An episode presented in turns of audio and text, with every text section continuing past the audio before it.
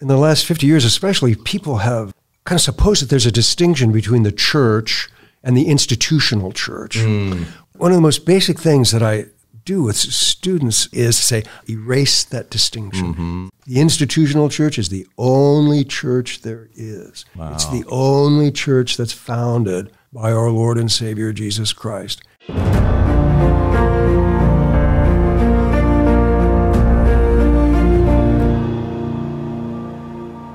Welcome to the Catholic Theology Show, presented by Ave Maria University. I'm your host, Michael Dauphinais. And today we're joined by Benedictine priest and professor of theology, Max Seckler, professor of theology at Ave Maria University, uh, Father Guy Mansini. Welcome to the show. Thanks. Happy to be here. Good. We're so glad to have you here. Now, uh, today we wanted to talk especially about uh, your new book, or that came out a couple of years ago, on ecclesiology, a kind of a, maybe a, a textbook, a theological introduction. And for those who don't know, right, ecclesiology is the study of the church, right, the ecclesia. Uh, so, just we wanted to kind of just talk a little bit about the church today and get a sense for why the church is important. Uh, what were some of the goals that you were trying to address in the book? Okay. Maybe even some of the things you learned while writing it. Okay. Uh, but to just start, maybe just begin with kind of the uh, I don't know the most obvious almost objection, which is right. Why do we need a church at all? And why should we study the church? Shouldn't we just study right uh, God and Jesus Christ?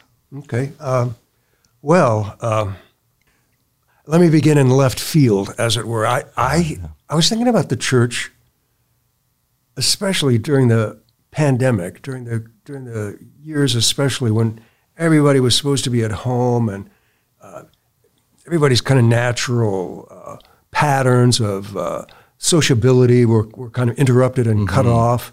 And uh, one of the terrible things about the pandemic more to me even than the than the kind of physical toll that it took on people was the mental toll that it took on people. People had a terrible time being uh, at at home alone with with themselves, and uh, the rates of uh, mental disturbance, got, you know, uh, rose during the Yes, pandemic. yeah. e- and for young people, which I thought was so incredibly sad, there were so many young people that had no idea of how to handle this new situation, and uh, there was an elevated suicide rate, for instance, Yeah. for uh, young people, and I, it made me think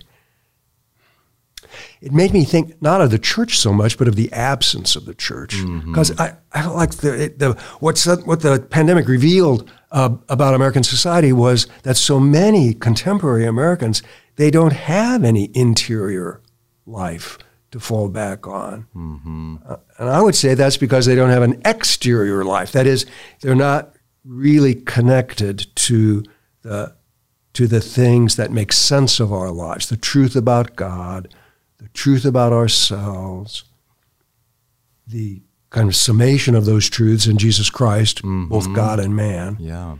And, well, what does this have to do with the church or the absence of the church?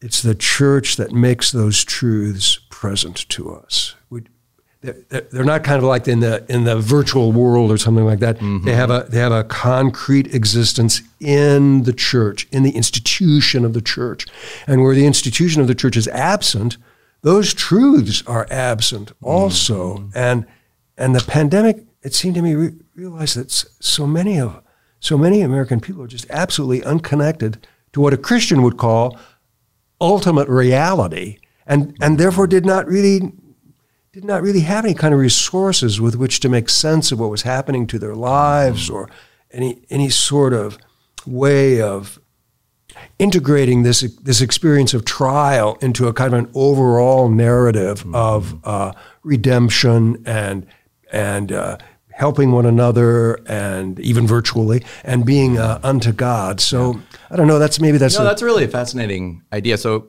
what what I hear you kind of suggesting is this idea that the it's not so much right that we study the church um, as its own end, but that when we study the church, what we discover is the church is the place where certain truths about God, truths about man, truths about God's plan for us Yes. and his salvation in Jesus Christ are remembered Yes. and made known. Yes. And when we're in the church, we see kind of we see something more than merely our everyday lives. Yes. Um, Yes. It reminds me in a way that, you know, even if you step outside of, say, theological discourse, but even just in terms of, say, scientific discourse, um, you know, I have a family member who's a physicist, and physics is a great, right, and something everyone would agree, most everyone is, you know, a, a body of knowledge about truth.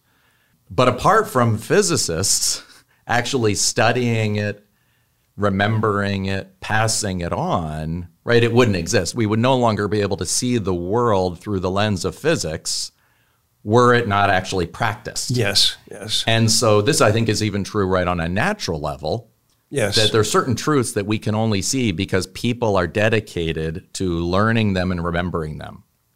And if that's true right on a natural level, then on a supernatural Well, I level, think that, I think that's very. I think that's so true. The in the in the last fifty years, especially, people have uh, kind of supposed that there's a distinction between the church and the institutional church. One, one of the most basic things that I do with students, uh, you know, maybe just sometimes the first day is to say, I say, erase that distinction. There is no distinction between the church and the institutional church. The institutional church is the only church there is.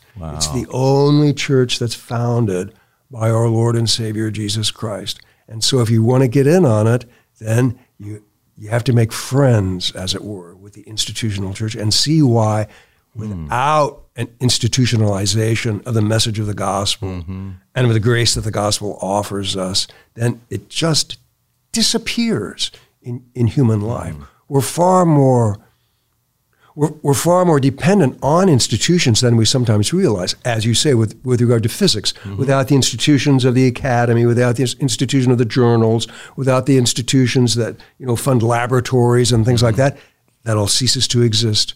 And at, at another level, I, I think the, the very same thing is true with regard to the message of the gospel and our and our being connected uh, to the true God in uh, through His true. Wow, that's Savior such a to us, you know, powerful um, way of beginning. All right, which is that there's no there's no other church than the institutional church. Don't think so. Now, given how I mean how hard that is, can you or how that I think so many people just assume that there's a distinction and and get frustrated with the institutional church. They do. Um, or what would you say to people who you know find the uh, the blemishes, the mistakes, the annoyances, the sins, trials of the institutional church as you know kind of an obstacle to their encounter with uh, God's love and grace. Well, I that's a hard question. I, I think if I, I think if a person tries to answer that simply out of our out of his his or her own resources, the way we might criticize uh, this or that uh, institution of government or this or that bureaucratic organization, then I I I think in the end that's not very helpful. I, I think what we have to do is we have to go back to the sources that tell us what the church is and why we should trust the church in the first place. So I, I, I think most criticisms of the church are, are not very satisfactory. They, they don't really cut to the core unless they, unless they, unless they come from a, a, a, a kind of a broad and deep scriptural awareness, because that's where we learn what the church is supposed to be and how it's supposed to act. One of the things that really struck me with your book was your attempt to try to deal with that question of what is the church and even the question of who is the church. yes. So, but I think maybe a way of starting into that question is right this idea of what do we see when we see the church? Because I think in a way it's like when we see a human being, we're used to seeing the external, right? We see the body, we see the hair, we see the clothes, we see the wrinkles, we see the lack of wrinkles or whatever it is. We have, right? We see all these things. But we kind of intuit there's a person underneath all that body, right? Now, obviously, sometimes people don't recognize that, and that's, of course, a, a, a defect, that's a limitation. But I think most of us, at least with friends or certain loved ones, we kind of have this intuitive connection that through the external, uh, there's a person there that is worthy of love and capable of giving love, right? And but that in a way is right. That's something that's not obvious to the modern empirical mindset. And I think in a way the church, when a lot of people think of the church, they in a way stop at the externals.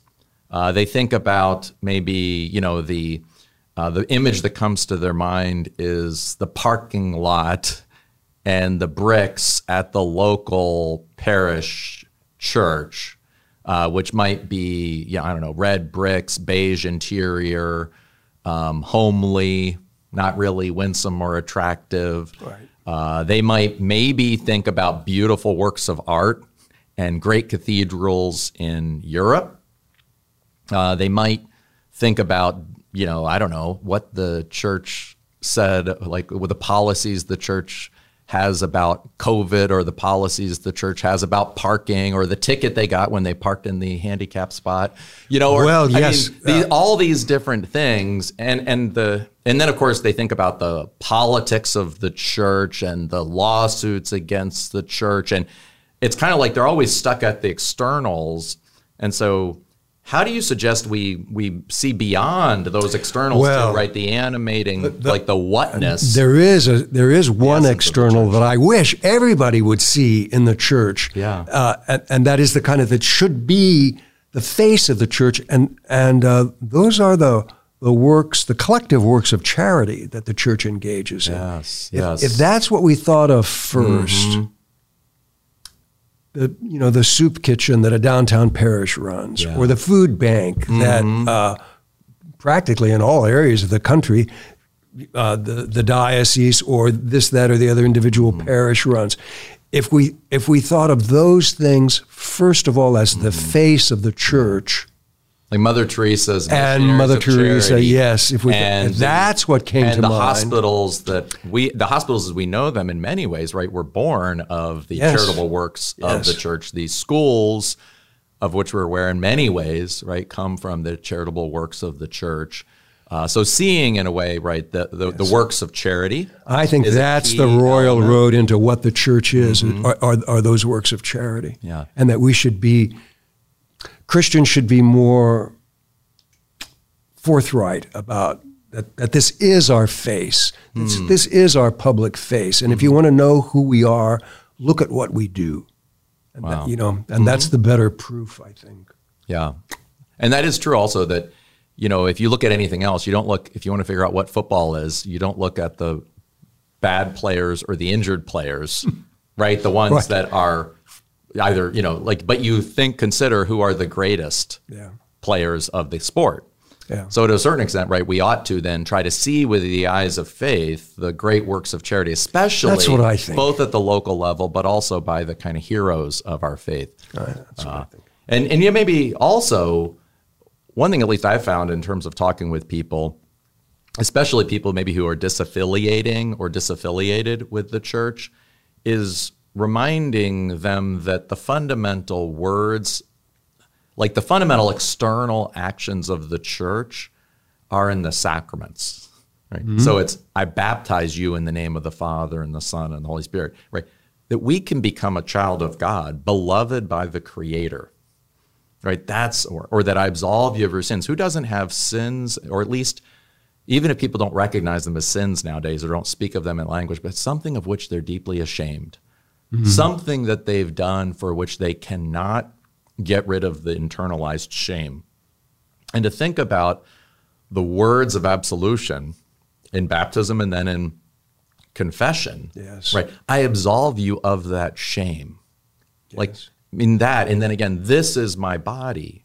That idea that the creator of the universe, Jesus Christ, comes to us in intimate communion uh, that, that when we think about those works, those are the key external things of the church. Yes. Uh, we kind of hear Christ's voice speaking. Uh, I remember reading, uh, I think it was a book called like Catholicism uh, by von Balthasar.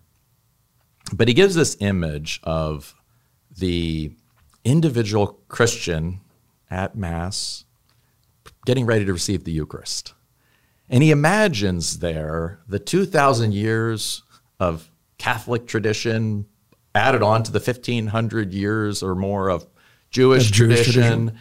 Uh, the countless bishops that have passed on things, all of the institution of the bishops, uh, the creeds that had to you know argue over elements, all of this sort of stuff, all of the diocesan offices and structures, and the Pope, and the yep. entire external reality of the church across the whole globe and across time. But then, when the individual hears the words of the priest, right, yes. handing Jesus Christ, yes, all of that them, exists for that sacramental act. That's exactly, true. and then the person, right, says, "This is the body of Christ," and the person says, "Amen." The person then receives, right, God, Jesus Christ, body, blood, soul, and divinity, immediately it doesn't yes. receive it through the church, so to speak. The church is not a mediator. The church is the actuating presence that allows mm-hmm. the person to come into immediate contact with God. Mm-hmm. Uh, and so, anyway, I, just, I always loved that idea that we do have that intimate, personal communion with God, and that's really the good news that Jesus right tried to announce and encouraged his apostles to announce that through them and their followers, their works of love and their works of the sacraments, right, we could become children of God, right, friends well, of God. That, uh, I, I think you touch on uh, something that's that's uh, that's very important in thinking about the church, and, and that's the relation between the community of the church and, and the individual person. Mm. There's a there's an important sense in which the community of the church, institutionalized as it is, yeah. it exists prior to the individual's encounter with Christ mm-hmm. in the sacraments. But without that prior communion, that encounter wouldn't wouldn't really be available. But then subsequently, once that encounter is achieved personally, then the then the Christian realizes his responsibility, as it were, to pay back to the to the community, to the communion of the church, what he has received, and that and that becomes the font of well of the charitable works that we that, mm-hmm. that we've mentioned previously. Each, yeah. uh, you know, according to his or her means, uh, undertakes those things. So it, it, it, it seems to me you can, you can you know you can think of the church as a kind of an hourglass. There's a there's a community prior to the individual, but the but the neck of the hourglass mm. is you know is, is the individual and the and the prior history the prior institutional forms are f- so that that individual can have that encounter mm-hmm. with hmm. Christ and God but then subsequently to that then as it were the individual rejoins the rejoins the community and uh, happy with his brothers and sisters in Christ undertakes things that, that we ourselves of our own individual powers could you know could not accomplish.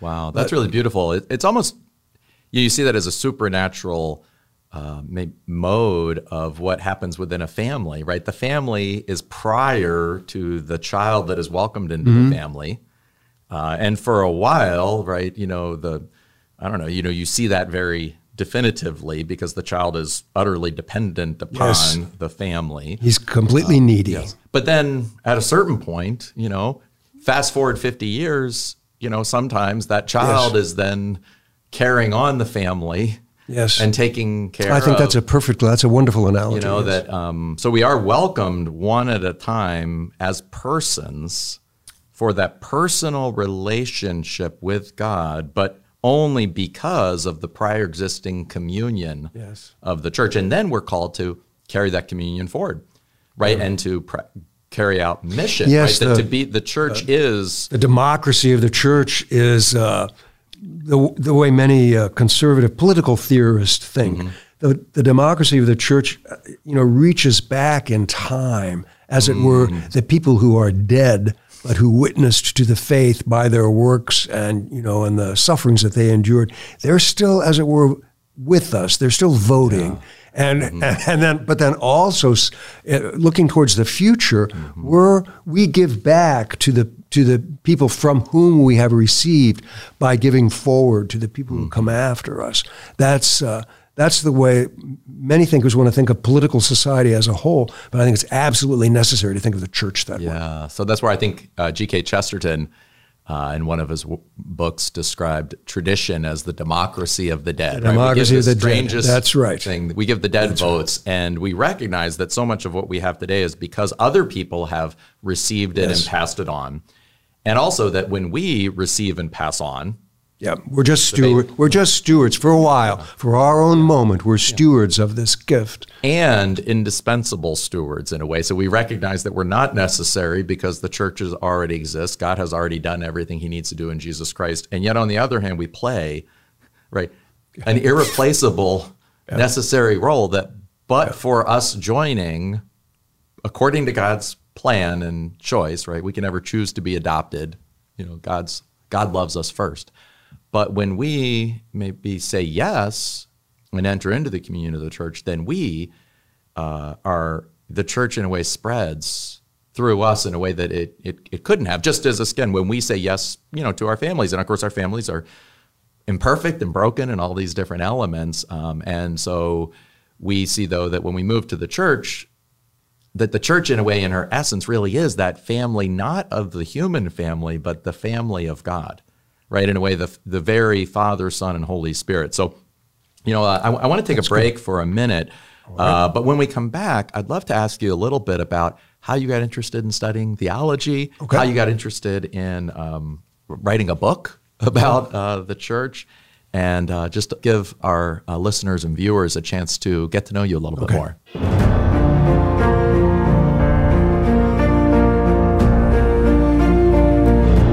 You're listening to the Catholic Theology Show, presented by Ave Maria University. If you'd like to support our mission, we invite you to prayerfully consider joining our Annunciation Circle, a monthly giving program aimed at supporting our staff, faculty, and Catholic faith formation. You can visit us at avemaria.edu to learn more. Thank you for your continued support, and now let's get back to the show. So, Father Mansini, uh, tell us a little bit about how you maybe became a monk, how you started studying theology. Oh, it's uh, it's, it's, it's not. It, it doesn't have very many interesting details. the story, I uh, I I thought from a very early age, probably uh, when I was ten years old, that mm. I wanted to be a priest. All right. Wow. Uh, and the diocese sent seminarians to uh, St. Meinrad Archabbey and Seminary for their training. Well, the, the seminary, as attached to an abbey, then uh, opened my eyes to a, another way of being a priest than simply being a diocesan priest. And I liked the and I and I liked the the way the, the monks lived because they could give themselves over uh, very much to uh, study and then teaching uh, the seminarians that were in their care, and that uh, that attracted me so much that I that I, as it were, jumped ship from the diocesan priesthood and uh, signed up with the Benedictines. Oh, that's great. That's great. That's kind of just like. Um, kind of like just one step at a time and uh, right. and saying yes to opportunities and yes. kind of being attracted by the beauty of the yes. the Benedictine monastery. But certainly, when I went element. when I went to the seminary, I had no idea that I that I was oh, okay. would maybe become a, a, a, monk or a Benedictine. That was all. Mm-hmm. That that all kind of was very. What should we say? Kind of opportunistic, mm-hmm. know, just mm-hmm. or providential, I guess. yes, yes, yes. And you think there, there is part of that even with respect to the church, right? Is we, you know, sometimes it's just like we stumble into yes, we churches, do. we stumble into liturgies right? We stumble into maybe conversations with yeah. Christians yes. uh, about, or we pick up a book. Yes, it's like, uh, you know, you know it's like St. Anthony's story. He, yeah. he, he walked into church one day and he read the, and the gospel that was being read for the Mass was uh, uh, sell everything that you have and come follow me. And he said, Well, how am I going to do that? And so he became a monk Yeah. in the desert. Wow, that's beautiful. How did you end up stu- um, then going to Rome and study theology? Well, I, uh, as, as I say, I, I was always attracted to that, and the uh, the powers that be at the abbey and in the seminary, they they thought that I was a good bet, uh, you know, to, to finish a theology degree and uh, and then come back and, and, and work in the seminary, and and and so it was. So I went to uh, Rome and lived at Sant Anselmo, the kind of international Benedictine house there, but studied at the, but studied with the Jesuits at the Gregorian University because I because I, I was more interested in uh, the, as it were the breadth of dogmatic theology rather than the specialization that Sant Anselmo itself offered in sacramental. So And so your, your dissertation was on what is dogma, right? yes, so uh, which is really kind of a I don't know. It was, a, it was a, more of a dissertation in fundamental theology than dogmatic theology, but it was uh, it, it, it was a it was a good topic, and it's repaid me many many times over the years. If you get if your if your director gets you onto a good topic, why then uh, he gives a gift to you that never stops giving, and that was true in my in my own kind of scholarly life. So I I, I have a lot to uh, thank my uh, director for at that point. And it's kind of fascinating too, because if you think about that, what is dogma? What is really what is the nature of Christian belief Yes. as it's been expressed in certain uh, statements? Yes. right. You know, Jesus is Lord. Right. God created the universe. Right. These different uh, dogmatic utterances, uh, and in a way, that kind of it, it kind of sets you up in part for this recent project, which is not what is dogma, but what is the church, right? So maybe how did you how did some of that work that you did on the foundational questions of what is dogma shape the way you approached what is the church?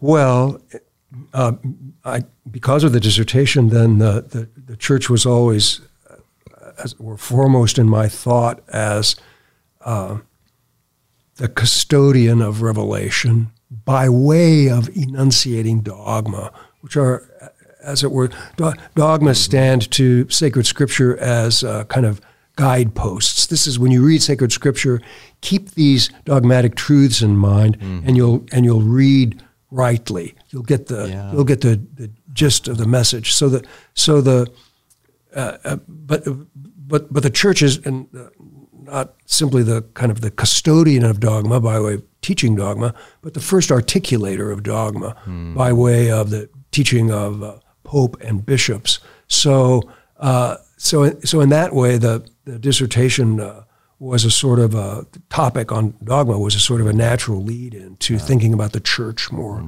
And even in a way articulating scriptures, right? In terms of both writing and then uh, collecting the scriptures, proclaiming the scriptures in the early church assemblies, and then Yes. uh, you know, codifying and canonizing scriptures. Uh, so maybe then, in addition to, we talked earlier about the external works of the church in terms of the works of charity. And then we also talked about some of the sacramental works of the church. Maybe then a third external action of the church that we really ought to see is the church's teachings. Yes, right? well- the, the teachings in a way that are um, present in Scripture and in the right dogmatic utterances, maybe the creeds or other aspects of what we believe, are really something maybe that are not as immediately. Well, and those are but- those are the three Yeah. tasks, as it were, that uh, that's scripture people use to, as it were, analyze and make sense of the ministry of our Lord, which tasks get passed on to the apostles and then are themselves discharged by the church. The task of preaching. Our Lord is first of all rabbi, teacher, and uh, the Word incarnate. Yeah. But yeah, he's also the, the one who sanctifies us and is uh, the priest. So he's prophet, priest, and king, yes. And what does the kingship of Christ consist in? Especially ruling us through charity and enabling our own charity. So those three things then that mark our Lord's ministry then are, are passed on immediately to the church and, are, and then are you know they're realized now in what in in the preaching, sanctifying, and as it were, organizing, ruling, administrative uh, capacity of the church, which uh, uh, to repeat uh, ought really to uh, you know to, to give itself over, especially to the works of charity. Yeah. Now, when I was uh, looking at your book and, and reading through it, I was uh, interested and kind of intrigued uh, that instead of beginning with what is the church and kind of ecclesiology proper, you begin with kind of a preparatory Yes. uh, section, three chapters where you deal with questions about the historicity of the Gospels. Yes, Um, kind of, did Jesus really found a church? yes. So tell us a little bit about how you what what made you decide to do that? Well, the series for which the book was written is uh, aimed at a kind of a broad audience, uh, not just uh, theologians, uh, not just seminarians, but uh, the, this, the series wants to be uh, kind of available to uh, somebody in a college theology program whose uh, you know the, the requirement is that they have uh, six hours of philosophy and they have six hours of theology and uh, that, and how they make those hours up could be anything. But one of the, one of the ordinary ways uh, it, for a, a college student to you know to make up those hours in a in a, in a Catholic college is to take a Christology course or an ecclesiology course or a sacraments course. But I I thought to myself, if if there's some if there's some young people and you know they have their, they have to do their three hours or 6 mm-hmm. hours and and the, and my book is maybe the only theology book that they'll ever read from stem to stern, mm-hmm. then then I want to get maybe a little bit more done than just talking about the church. And so the and so the and so the first part of the book is very much apologetically oriented. I was thinking the first part of the book is for is for a, is for a sophomore who doesn't want to be in the class. but he's but he has to be in that class and he has to read this book and uh, so the so the so the first part of the book is as it were why you should think seriously about Jesus of Nazareth and uh, the church in which his teaching and his actions are still available to us. So, th- so that was the that was the sort of uh, Wow. So what in a I'm attempting to do in that first talk about what is the church. You have to go back as what's Jesus? Yes. Right. You know, what is Jesus? Who is Jesus? And I think, why does he? And I think, especially today, uh, I think people are very skeptical about the historical reliability of the Gospels. Well, well, there's a long story to tell there, but I think de facto, that's what people approach the new. Uh, that is sort of. Oh, it's sort of in the air of the scholarly world that the that the Gospels are not really historically trustworthy. I think uh, that they are historically trustworthy, but in, in order to really to, to draw somebody into the church, they have to be they have to know that, mm-hmm. and they have to know the good historical arguments for the historical objectivity of the Gospels. And once you know, once a person is convinced of that, or, or is kind of run, ready to give that a shot, And then think you know think how many people over the ages have been, con, you know, they say, well, Christianity, uh, I don't know what that is or what that's about. Well, I'm gonna I'm gonna give that a try. And they pick up the New Testament, and they you know they go to the first page of the New Testament, which is the Gospel according to Matthew, and they start reading Matthew's Gospel, and by God, truly by God, before they get past, say, chapter 16 or 17, they're, they're caught. Mm-hmm. That is, they're caught by faith, and they see that Jesus of Nazareth really does speak a, so- a sort of a self evidencing true word that matters in their life. And so that's happened countless times over, you know, over the world.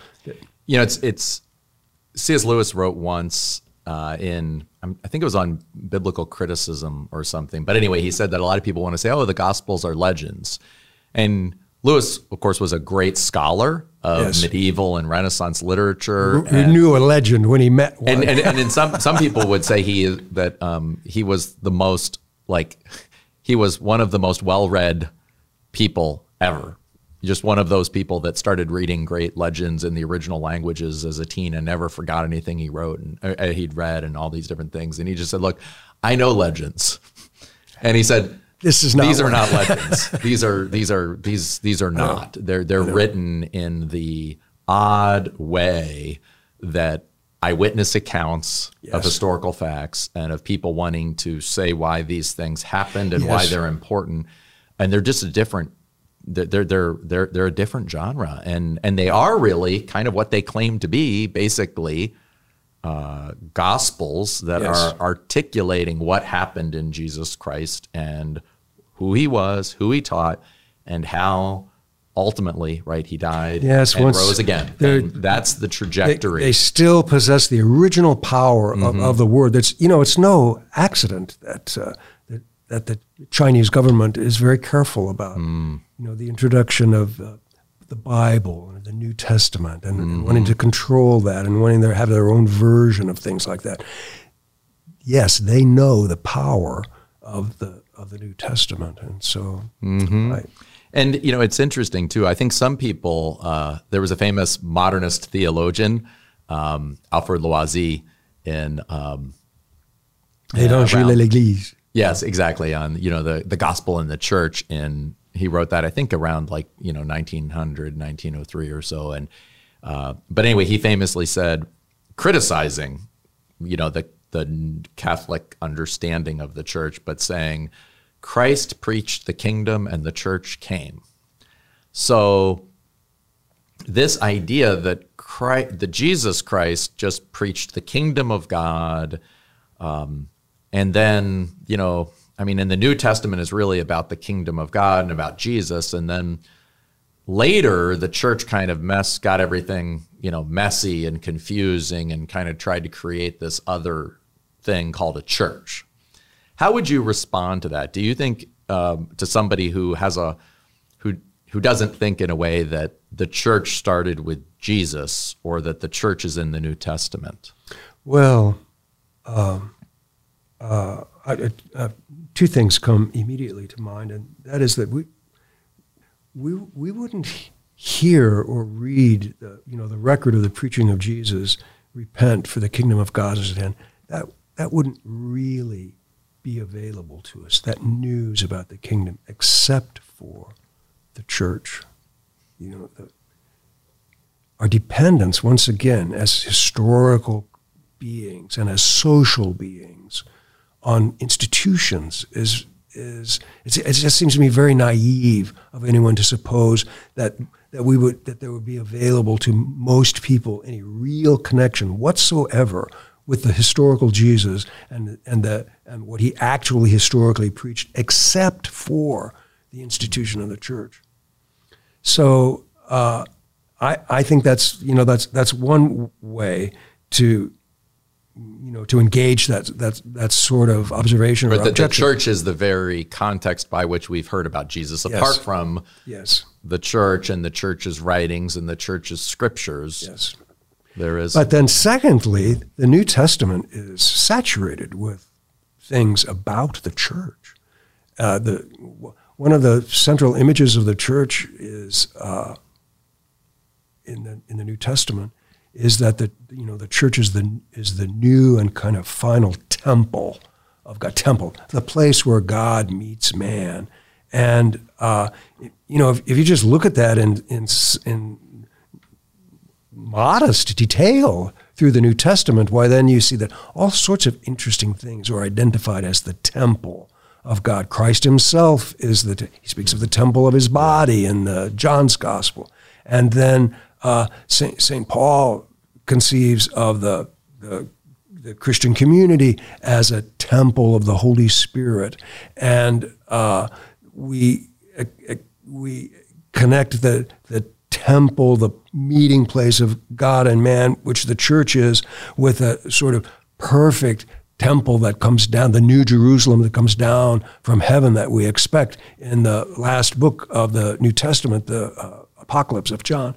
So, so at that point, if you have, with just a little bit of kind of what uh, guidance, then it, it, turns out that the, the church just kind of shows up uh, everywhere mm-hmm. in Scripture, not just the New Testament, but also uh, in uh, in, in the Old Testament too, because Israel is the as it were is, is as it were the first church, and uh, the, the the the church of our Lord and Savior is the is the completion and sort of repristinization of that original wow. community. Yeah, you know, and in many ways, right? It's sin fractures I think it's uh, the devil, diabolus, right? In some ways, is yes, the scatterer. Yes. Satan, Satanus is the accuser. So on the part of sin in the Bible, we have the scatterer and the accuser.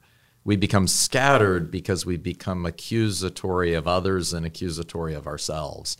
And so God's plan for redemption has to move us from isolation to connection, from accusing one another to communion. Yes right? So I think these different elements are very kind of powerful and and then we can think about what would it mean for us what would it mean for God to have a plan for our happiness that didn't involve us somehow entering into that deeper communion, right? Yes. That communion of family, uh, city, uh, connection, right? You know, we're kind of created for connection. And, yes, and, and, and it, it, goes right to Jesus. You know, I was thinking of Jesus' words in Matthew 16, right? I will tell you, you are Peter, and on this rock I will build my church, and the powers of death shall not prevail against it, the church. So, what Jesus is doing by wanting to save us is not just save us as individuals, but save us personally to become part of a communion in which the gates, the powers of death, the gates of hell, right, cannot prevail against it. You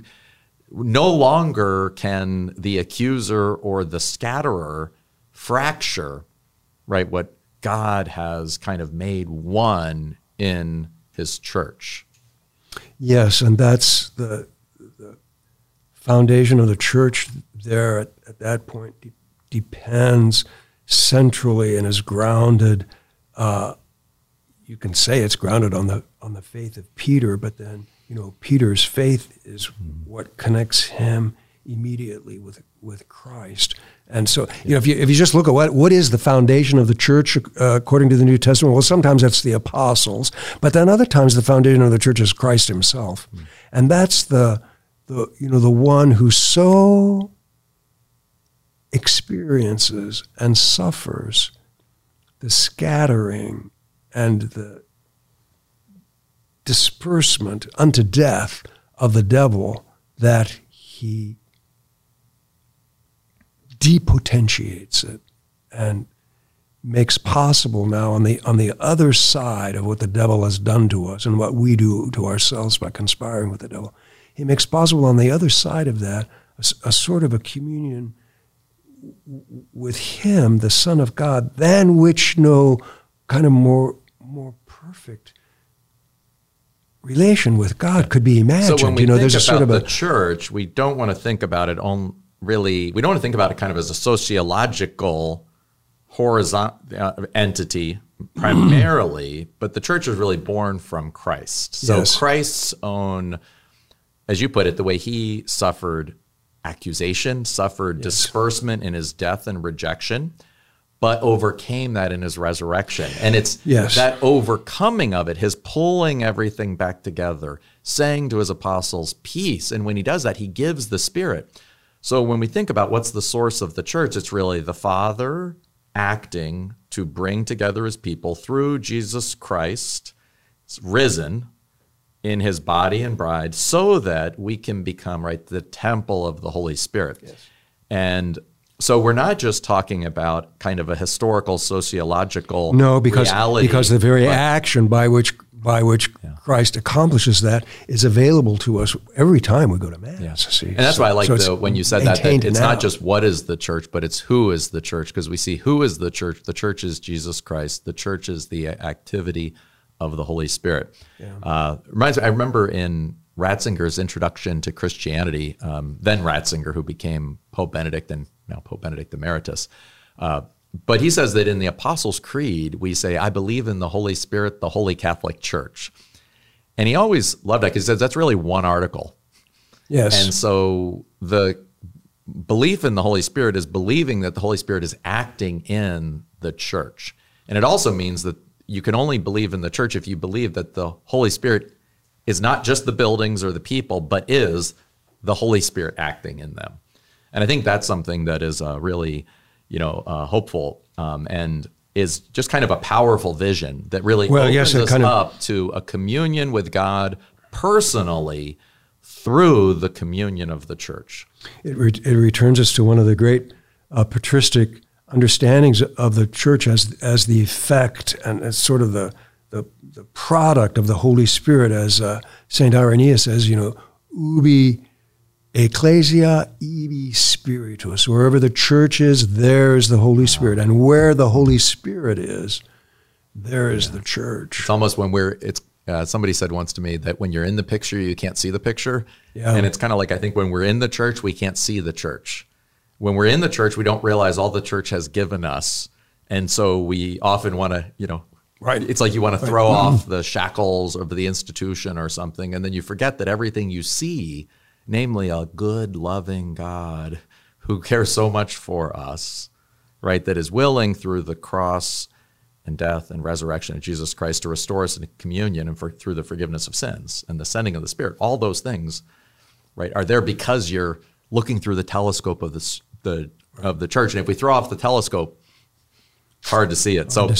You know. Father, you, you did write a um, a, a wonderful book here. Uh, I think it really, I think, would be a great, uh, you know, maybe I think uh, for people that are interested in theology or interested in learning more about the church, I think, uh, you know, a willing, um, you know, layperson could definitely uh, tackle the book. Yeah, I, I try to. Ex- I, I do have a kind of a brief explanation of how theology is supposed to work in Yeah. there. One of one of the chapters addresses that. So that And I also think this could be a great, maybe gift for a. lo- Do you think this would be a good gift for a local, you know, for uh, somebody who's listening and for their local pastor or associate pastor or just kind of the Well- average priest out there? Because one of the things I've noticed is that priests often study a lot in seminary, and then afterwards, uh, they're so busy, uh, and I Yes. feel like that desire for uh, continuing reading, continuing education.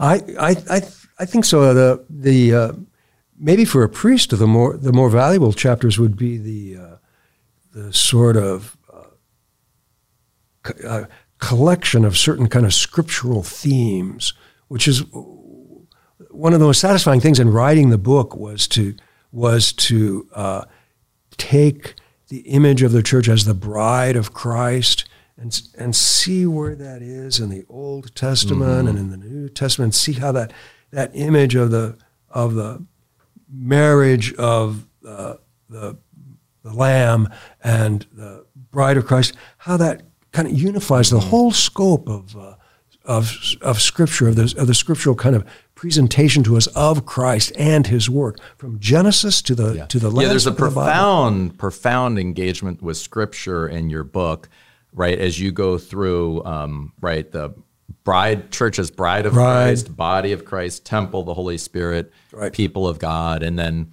eventually connect those with the what's sometimes called the four notes of the Yes, church. I believe yes. in right one, holy, Catholic, and apostolic Yes. church. So definitely, you know, in our conversation, we haven't really kind of gotten, uh, we've only kind of begun to kind of enter into uh, the real depth of the book. Uh, but I definitely think it's something that would just be a real um, blessing for so many people. Uh, and not only for their own understanding of the church, but I feel like anyone who's working in, in the church today, or really uh, catechists, teachers, uh, priests, even bishops, right? They're constantly, I think, surrounded by people who have a lot of confusion about what the church is.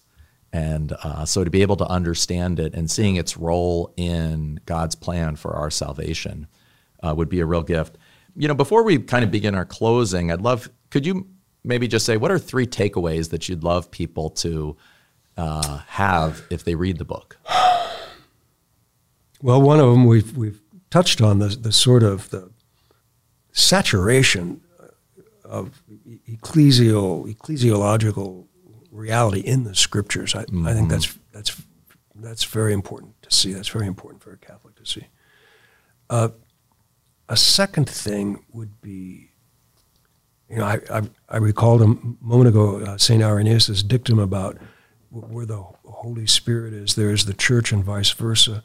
But also, I, I think what's super important for Catholics to see, we could, we could alter his little dictum and say, ubi ecclesia, ibi eucharistia, hmm. and vice versa. Where the Eucharist is, there is the church, and where the church is in, in her fullness. Mm-hmm. I, you know, I, I don't, I don't want to, I, I don't want to say that Protestants don't have a, a, a real relation and, and, uh, and a kind of a partial belongingness to the church, but but where the church is, there is the Eucharist. Where the church is in her fullness, there's the Eucharist, and where the Eucharist is, there's the church. And and I I I, I, th- I think I think a renewed, a more vivid apprehension of that on the on the part of ordinary Catholics would be a super good thing for us to have, Yeah. and that you know we we actualize our ecclesial identity. We we bring the church to realization when we go to mass on Sunday. That's that's what we're That seems what the bishops in the United States have called for that Eucharistic revival Yeah. as well. So that's great that I think your book on the church is really, in a way, points to right the fullness Yes. in a way of the Eucharist. So yes, that's also a great I've, re- connection. I've, I've relied on a lot of contemporary French uh, systematic uh, theology and scholarship at that point. Yeah. But I, I think they're I think they're on the money there. I really do. That's great. So, well, um, I wanted to ask you just three questions I like to ask uh, Okay. my guests on the show. Uh, what's um, something you're reading lately? I am reading. Oh, it's so good. I'm reading Olivier Thomas Venard's uh, "The Poetic Christ." Just it's uh, uh, it's a it's a sort of a condensation of his the trilogy that that he wrote. It's uh, uh, about a third of the trilogy put into English, which I'm glad. My my French is okay, but uh, for really technical stuff, it's very nice to have an English translation. What does the poetic Christ mean, just real quickly? The poetic Christ is the is the Christ who makes our language really speak the truth about God and mm. ourselves. Wow. That's poesis, so to speak, in the mm-hmm. in the sort of the you know the, the original Greek meaning. There, the, Yeah. the Christ who makes our language work, and who makes our language work because He is the incarnate Word of God, and so He empowers our own words. It's a wonderful. I'm reading that right now. It's wonderful. Oh, that's great. That's great. Uh, second question: What's a what's a practice uh, that you do maybe on a daily basis to find meaning and purpose? Oh my. Well, I, I, um, I always try to pray. that the my uh, my my prayer life is uh, kind of uh, centered around two things. I I try to pray the Anima Christi, you know, very sincerely and completely uh, once a day. Soul of Christ, sanctify me. Body of Christ. Maybe it's a. any- Anybody who's not a, of, a, aware of, of that prayer, all you have to do is Google Anima Christi Yes. or, or uh, Sola, and you'll get the whole uh, beautiful uh, prayer. It's a prayer about uh, conforming ourselves to Christ. So I try to I try to do that seriously once a day, and then uh, and then I uh, always visit uh, the shrine of Our Lady of Guadalupe on campus because uh, because I want to commend especially the people that I love to her. So I Yeah, that's a beautiful shrine on Ave a- Maria it is a campus. beautiful shrine, yeah. That's great. And uh, last question: Since this is a show about theology, uh, the idea is that right, our, our our ideas about God matter. Good ideas are helpful, and bad Yes. ideas are harmful. So, true. what's one false idea that you maybe held about God at some point, and what's the truth you discovered? Hmm. golly, you've got me stumped there, Michael. I'd say the a false idea is the. I'd say the false idea is the idea that we bring anything to God that uh, He lacks, or that we that we enrich God by our own uh, worship or by our, by our own Christian life. This is a this has been a kind of a, a modern, a contemporary temptation, but I but I but I think the the scriptures themselves teach us uh, to think better. When when Solomon dedicates the temple in the Old Testament, in the book of Chronicles, there's a beautiful prayer uh, of the dedication of the temple, and he says, addressing his prayer to God, he says, "We offer back to you in sacrifice the things that you have already given mm-hmm. us." That's all we. Yeah. That's all we can do is return to God gifts that, if we receive them well, we receive them knowledgeably and, mm-hmm. and, and return. I think that's yeah right. The greatest super, gift in a way that we can give to God is thanksgiving for all the gifts yes, we've received. Yes, that's beautiful. Well, uh, you know, for those who would like to uh, read more or uh, get a copy of the book, uh, the book is Ecclesiology uh, by Father Guy Mansini, OSB for uh, Saint Benedict. Uh, it's in the Sacra Doctrina series at CUA Press. Um, you can find more about Father Mansini at the Ave Maria website. Uh, and also, you can uh, get the book at uh, cuapress.org or um, on other you know places to buy books. So, well, thank you so much, Father, for being on our show. I really enjoyed it and um, learned so much uh, from your book and from all of your teaching and from this conversation uh, about right God's plan for us in the church Super. and uh, giving us this great gift for which we can be thankful. It's a pleasure. Great. Thank you very much. Thank you so much for joining us for this podcast. If you like this episode, please rate and review it on your favorite podcast app to help others find the show. And if you want to take the next step, please consider joining our Annunciation Circle so we can continue to bring you more free content. We'll see you next time on the Catholic Theology Show.